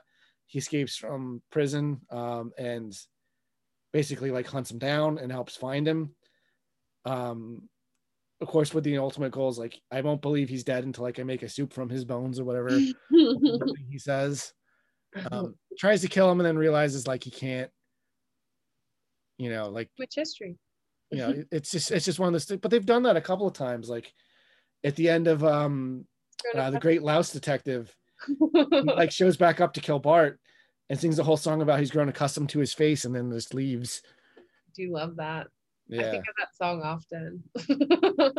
You know, it's like he needs him to he gives like his that gives him like purpose in life. But at the end of this, you know, he goes and lives in the lighthouse, and that's where we pick up on him. In the last one, Bobby, It's Cold Outside, season 31, episode 10, with his thirsty neighbor Cassandra. Yeah. Again, he's not pointing out that he's married or anything. But he becomes like, gets the role to be Santa at like one of those crappy like Santa amusement parks. And because he's such a method actor, he can't kill Bart. They're going for another SB, which is funny that they go immediately and arrest Selma Bouvier because of this. You know, if someone's stealing and ruining Christmas, it turns out it's Smithers and Burns. Yeah. And I don't know. Yeah. I liked Gone Boy Bobby, It's Cold Outside. It's not the worst thing, but like it's also stupid. Yeah, no, it's like cool that he was in a holiday episode. I think he doesn't normally get to be in, you know, I mean, his own episodes are kind of like an event, but it's cool to kind of like see him. Yeah. I do like when he's like doing more of like he just more shows up and just a part of the town. Yeah. But anyway. Those are all the episodes. Sorry we kind of like blasted through them, but like at a certain point, there's not a lot to say. It's just a lot of not that funny stuff happening. Yeah. I mean, yeah. And Gone Boy was cool that Milhouse was there, I guess. Yeah. I liked that. Yeah, I guess let's take a quick commercial break, and we'll come back and we'll get some thoughts now that we've gone through everything. Talk about the trajectory of this character a little bit. So we'll be right back.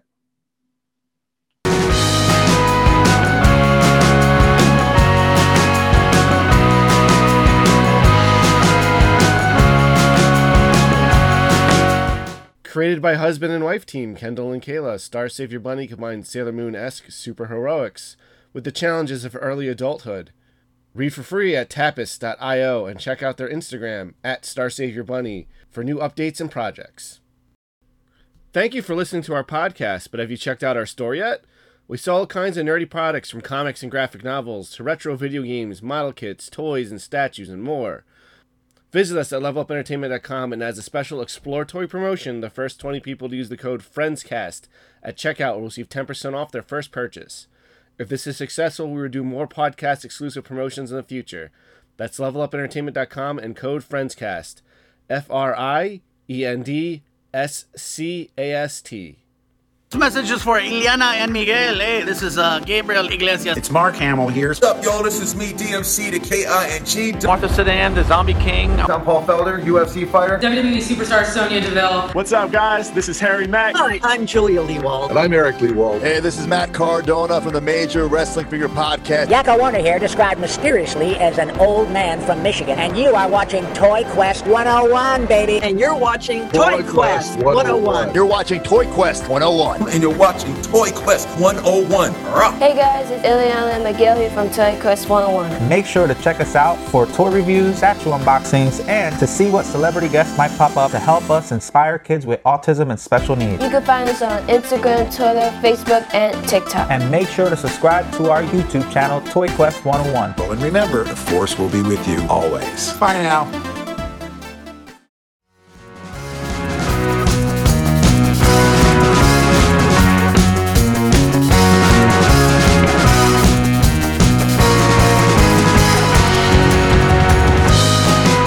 And we're back. All right, so now that we've gone through all of Bob's appearances, what do you think?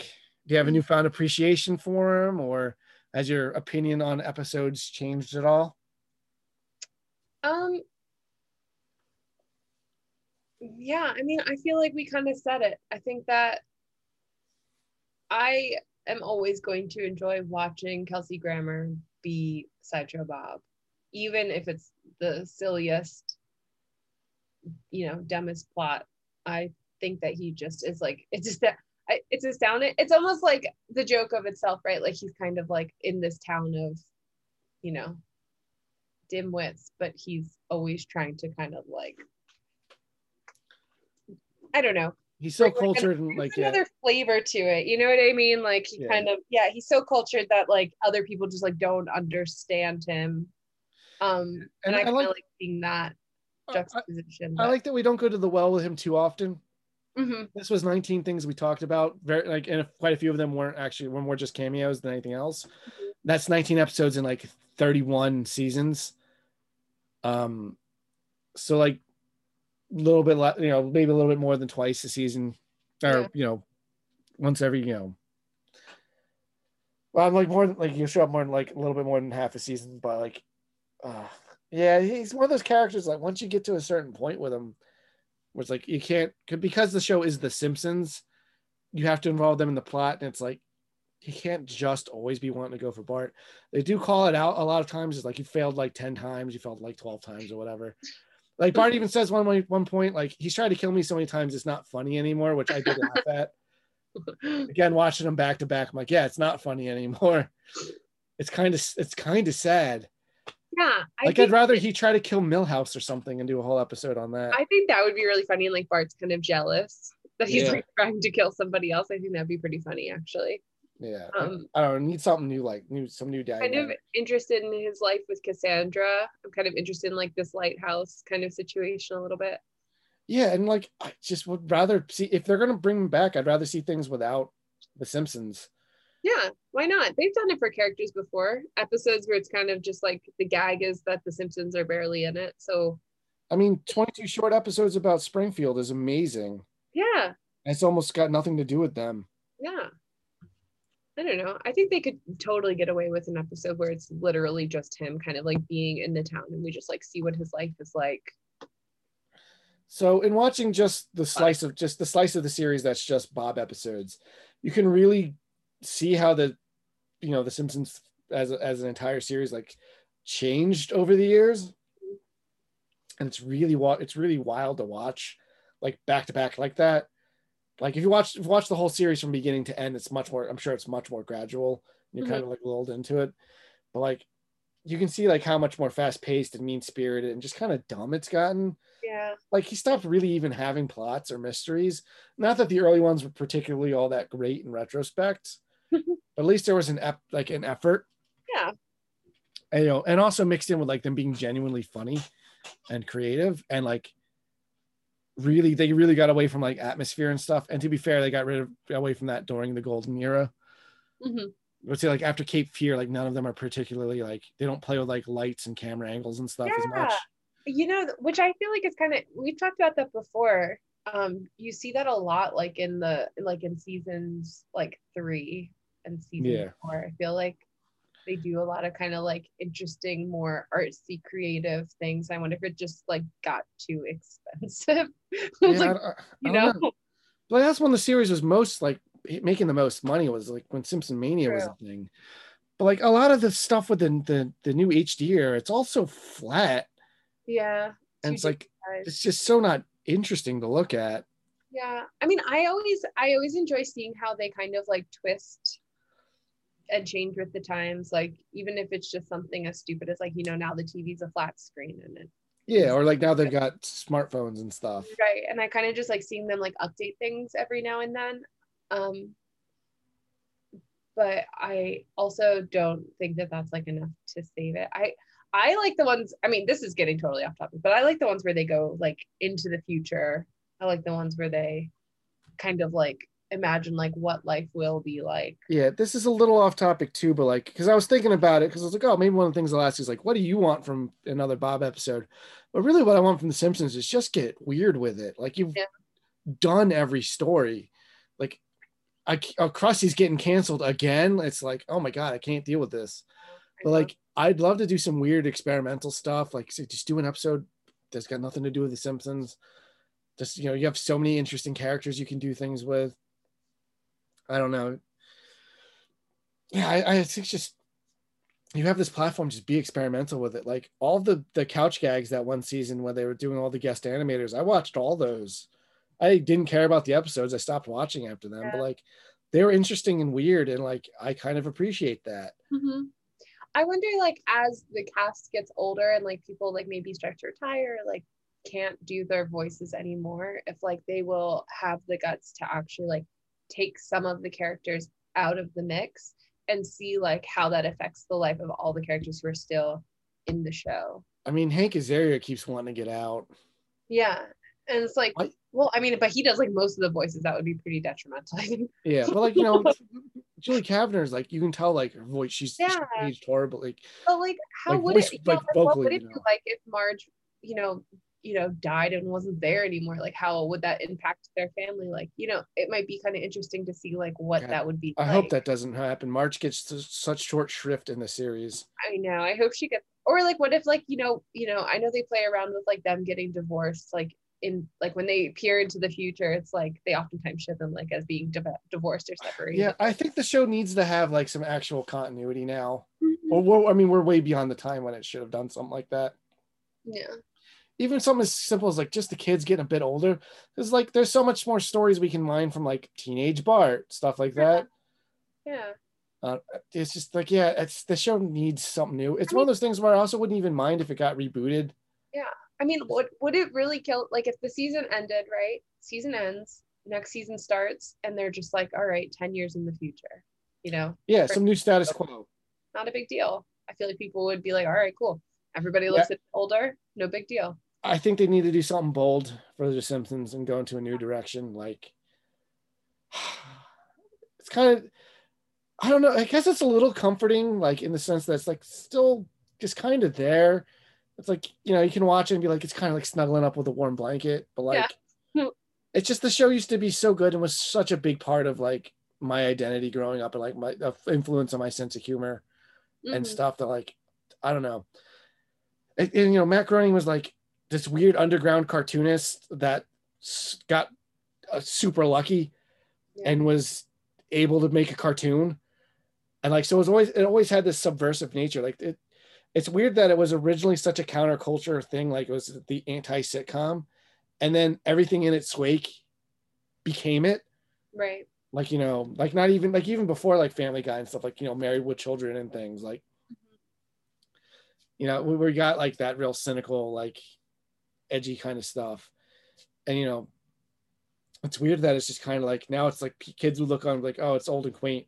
Like there's an early Family Guy joke where someone mentions The Simpsons and Stewie's like, oh, my parents watch that. And I'm like, that's kind of a funny joke. And I'm like, it's kind of sad. Yeah. But like, you know, I don't know. I do want to look back the later seasons, because the podcast is like, I try to keep it on things where like I'm positive about. Mm-hmm. which in a couple of weeks, spoiler alert, we're going to be talking about the new Zack Snyder movie, and I don't think I'm going to have anything positive to say about that. But I don't know. I might want to take a look at this, the new episodes. There's a YouTuber called The Real Gyms. He does Simpsons videos, and they're really good. I highly recommend them. But he just did once, like, it's not the top 20, but like 20 modern episodes to watch. I watched it. I was like, you know, some of these seem kind of neat where they're playing with like format. Like there's one where it's like a book heist where the whole episode is like an Ocean's 11, like theme. Like, oh, that sounds kind of neat. There's a lot of fun. There's this most current season that's like running right now. You just have to look at it through a different lens. You know, you can't keep comparing it to what it was. You have to almost like watch it as if it was a new show.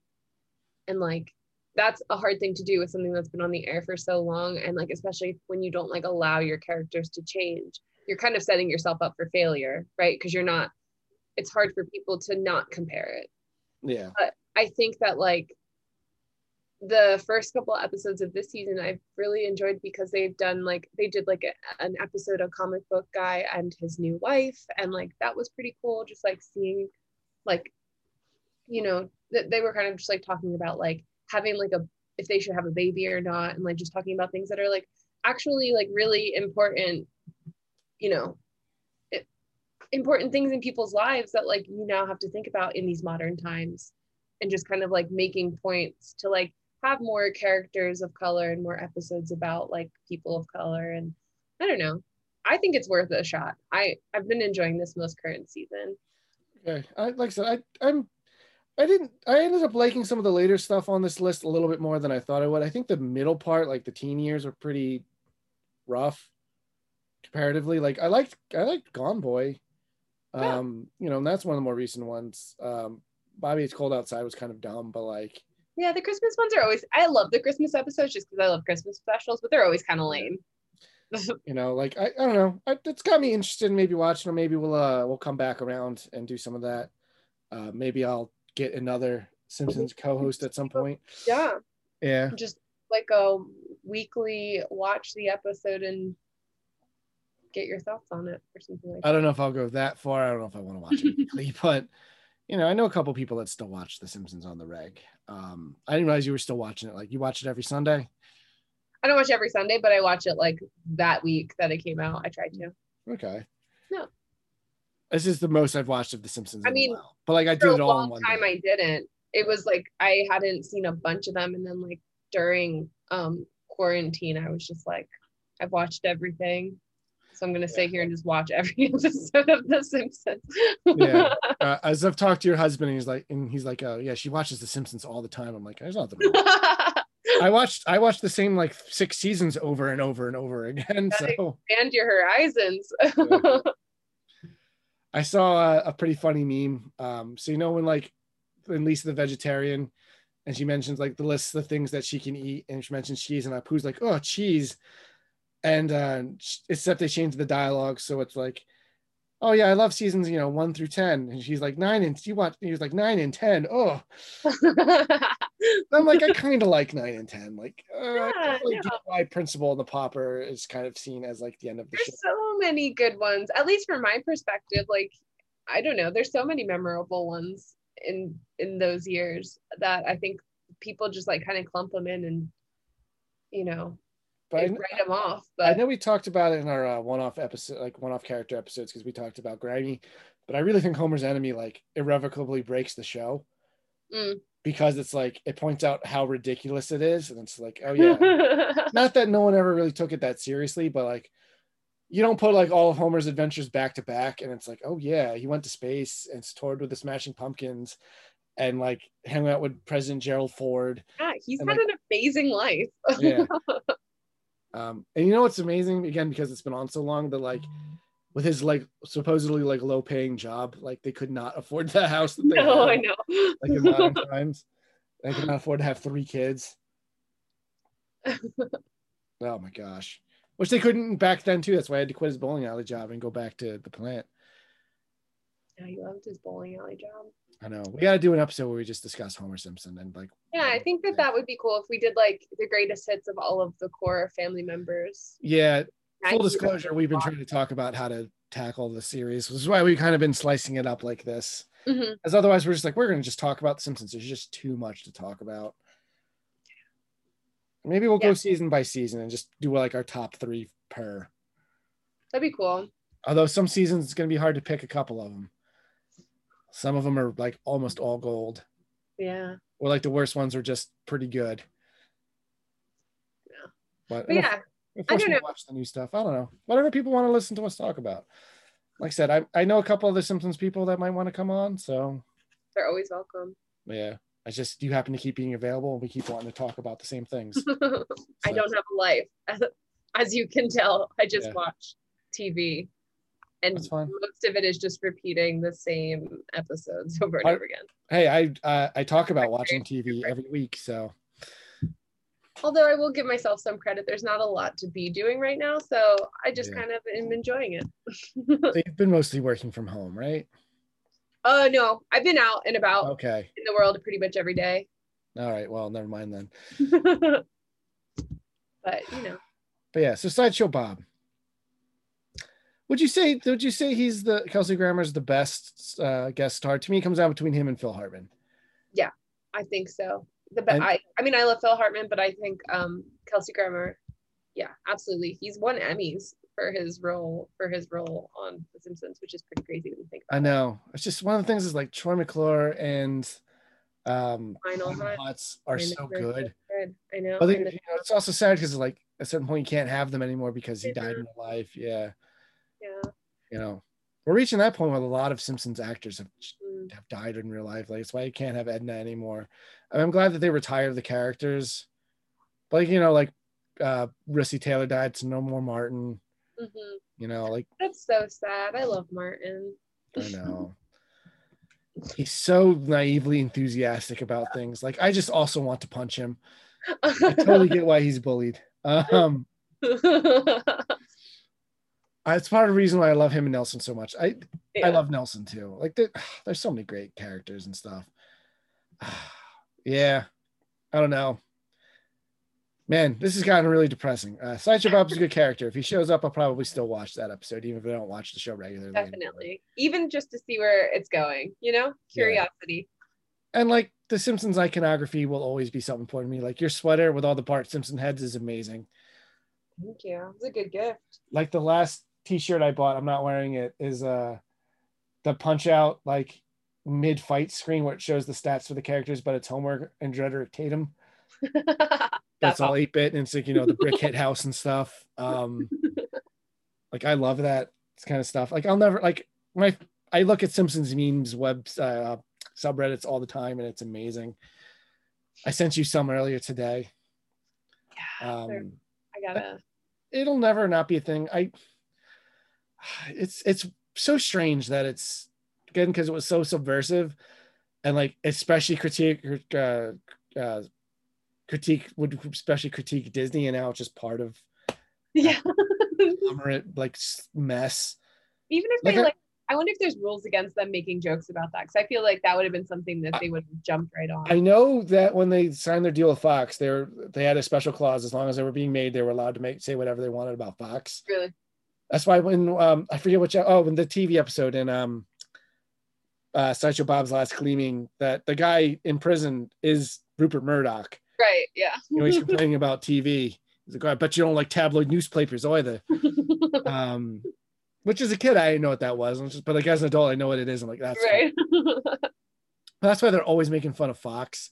Like again in that episode, like, oh, this is so bad. And then you hear the Fox fanfare. At the end. Or like, you know, from another episode, it's like, you know, Fox Network became a softcore porn channel so subtly I didn't even notice. Stuff like that. Yeah. I think they've just like lost their kind of FU edge, which I appreciated. I don't know. I almost wouldn't mind seeing like a reboot or a reimagining with like a different like Matt Groening type charge, like a new style or something might be interesting. I don't know. I think I just want to see The Simpsons like just become something else than it was, than just continue to just put out mediocre Simpsons episodes. Yeah. Yeah, I think, I mean, you're kind of, I feel like if they don't do anything to change it, it kind of like their hold on like American like culture kind of like ends with our generation. Just you know? Just in watching Sideshow Bob's like change through the years, it's like kind of sad. It's like, you know, watching the great athlete at like the peak of their game, and then they just keep trying to be relevant. Mm-hmm. And it's just like, while you watch them, it's just like be worse and worse and worse. It's like Brett Favre. Not that this means anything to you, I guess. No. But like he should have, instead of retiring, he kept trying to play at different teams, and it's going now as one of the greatest quarterbacks of all time. It's just like, oh. And then he ends his career by sending a lewd picture to a reporter and nice. Leaving in disgrace. Classy. So it's like, yeah. Classy move. I know. Not that that's going to happen in this. You know, it's, oh, man, we can, again, because The Simpsons, again, predicted things. Like, remember the episode where, like, at least they have a babysitter and, like, the whole sexual harassment thing where they try to cancel Homer? Yeah. And it's like, man, that's really prescient about today. That's just because we haven't solved any problems in society. I know. Oh, which is sad. Yeah. I wonder if that's also kind of why they've given up. Maybe they're just a little depressed too. I don't know. I don't know what it's going to take. I'm obviously not a guy who makes cartoons. I don't write television. I just complain about it on the internet.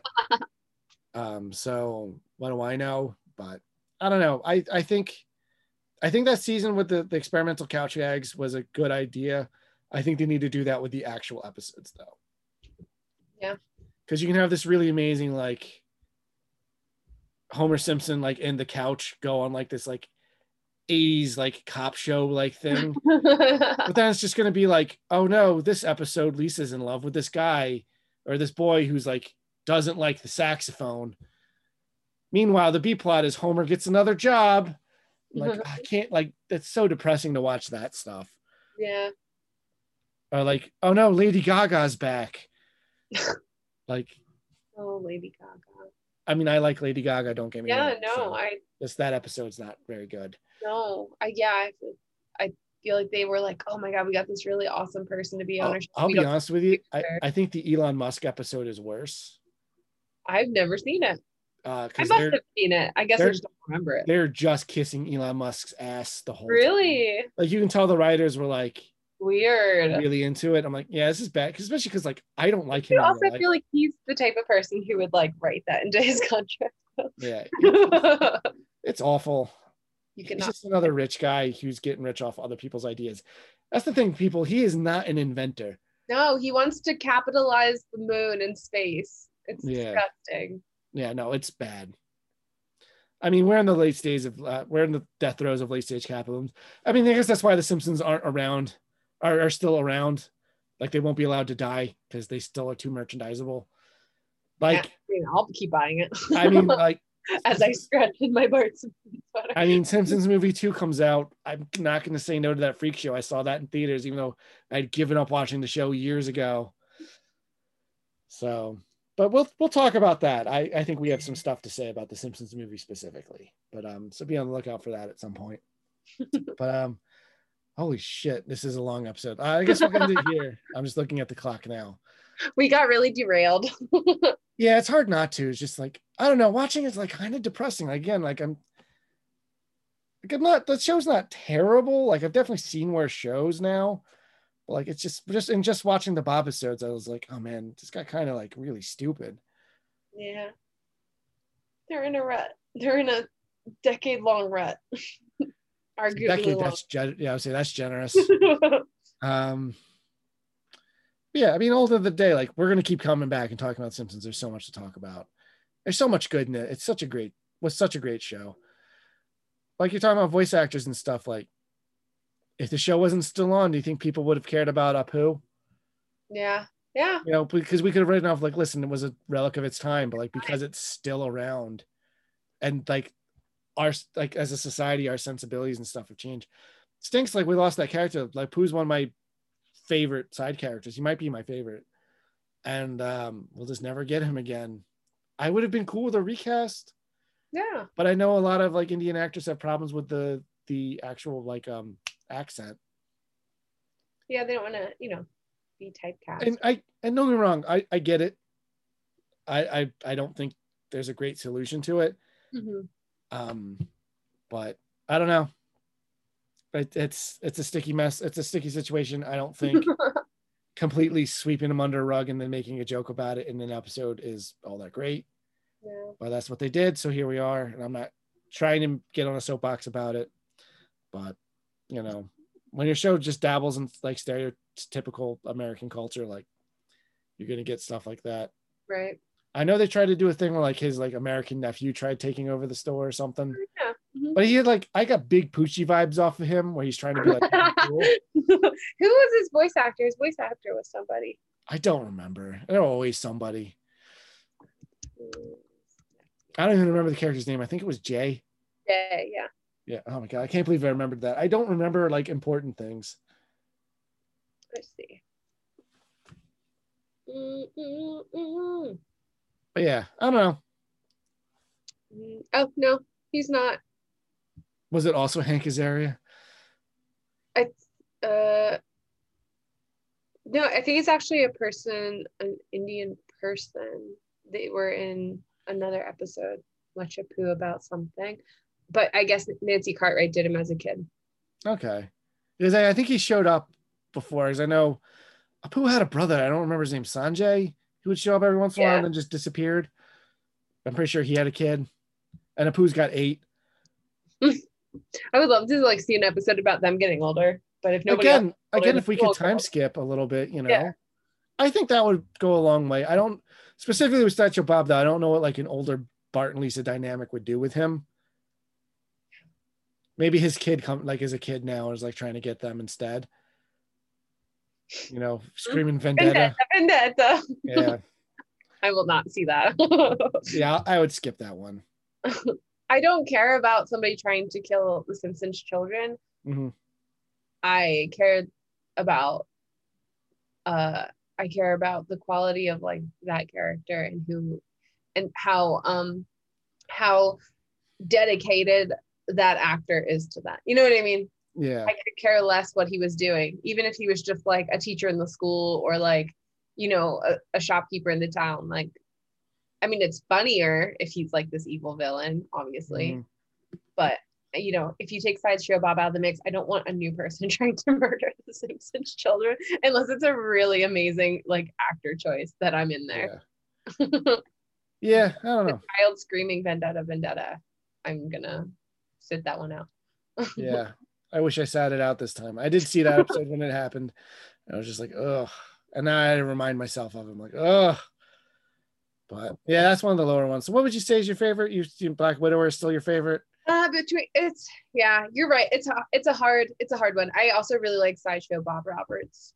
That one's also good. Yeah. Top one. And your least favorite is the Italian Bob. I'm gonna say my least favorite is Bob Next Door. Okay. But then I'd like, put that one in like my middle. I can watch the Italian Bob and like sit through that. Bob Next Door, I just didn't like it. Didn't like it. I think my least favorite is Man Who Grew Too Much. Yeah, that was pretty. Because it's so dumb. I can't pick between Cape Fear and Brother for Another Series. I like them. They're both really funny. I like them for different reasons. Actually, I was just gonna ask you a question, but I think that like I kind of answered it in my own head. But like, would you still like Brother from Another Series if you weren't such a fan of Frasier? I think I still would. I think it's legitimately funny. I think it's a good twist on the Bob story. Mm-hmm. And like I said, to me, it's like a good ending for it, especially when like the kids are like trying to keep him from going to jail with Wiggum and stuff. Mm. I love that Cecil tricks him at the end. Is like, I'll tell them you'll live to regret this. Oh, now I do sound crazy. And that they fight over the bunk bed. I love. Yeah, that's really funny. Like I would have been okay just seeing them in prison because you could have gone from that to the Great Louse Detective, mm-hmm. and like not really missed anything. Because you still could have done the Shockham thing because, you know, he is in prison. Yeah. You know, I don't know. I would have liked a new dynamic with him and the Simpsons. Mm-hmm. But at this point, we're not going to get it. And I think expecting it would be asking too much of the show. And it's more interested in like nostalgia baiting and just being okay. Yeah. going through the motions. I don't know. But even like watching these back to back is like, you like the most recent one's like, you can definitely tell like Nancy Cartwright's like 30 years older. I'm not saying that to be mean. I'm just saying no, people age. It's not like, and she's pitching up her voice to sound like a little kid. Yeah, you know, it's like probably straining her. I feel bad. Like Marge. Yeah. Like Julie Kavner, I feel so bad for trying. Yeah, to they just need to. Well, I guess you can't really change Marge. She's already an adult, but. Yeah. Yeah, I think let the kids age up. Like I think ultimately that's, I don't know. The show needs a big status quo change and needs like status quo changes that are permanent and not just the flexible reality. Like they can still have some flexible reality stuff. Like, you know, they kept stuff with Sideshow Bob. His face keeps falling off. Yeah, right. That's like what you're gonna keep around. I know. You keep stepping on rakes, you know. So I don't know. I think we're gonna end this episode here though. Cool. Overall, if any of these episodes sound good, if you haven't listened to them or watched them, I'd give them a shot. Some of the later ones aren't that bad, especially if you are a fan of the character and you're very lapsed. I'd check them out, right? Like, definitely. Yeah. I wouldn't recommend watching them all back to back, just because that got really monotonous. Yeah. I think that you should never be afraid to try things just because other people's opinions are, you know? Yeah. What's it going to hurt? It's 20 minutes of your life. Check it out. I mean, I'm always of the opinion, like, if you don't like something, a piece of media, you stop engaging with it rather than just sitting there being mad. Which I had to explain to someone at the store. He just wanted to complain about comics all day long. And I'm like, I don't engage with this. Like, that sounds terrible. Like, I don't read those books. They sound bad. Yeah. So I'm not going to sit here and complain about them. But anyway, I'm going to sign off. Thank you for joining me, Kayla. Thank you for having me. Sure, anytime, man. Thanks, everybody. We'll have a cow again soon, I'm sure. I like it. All right, so until next time, be safe.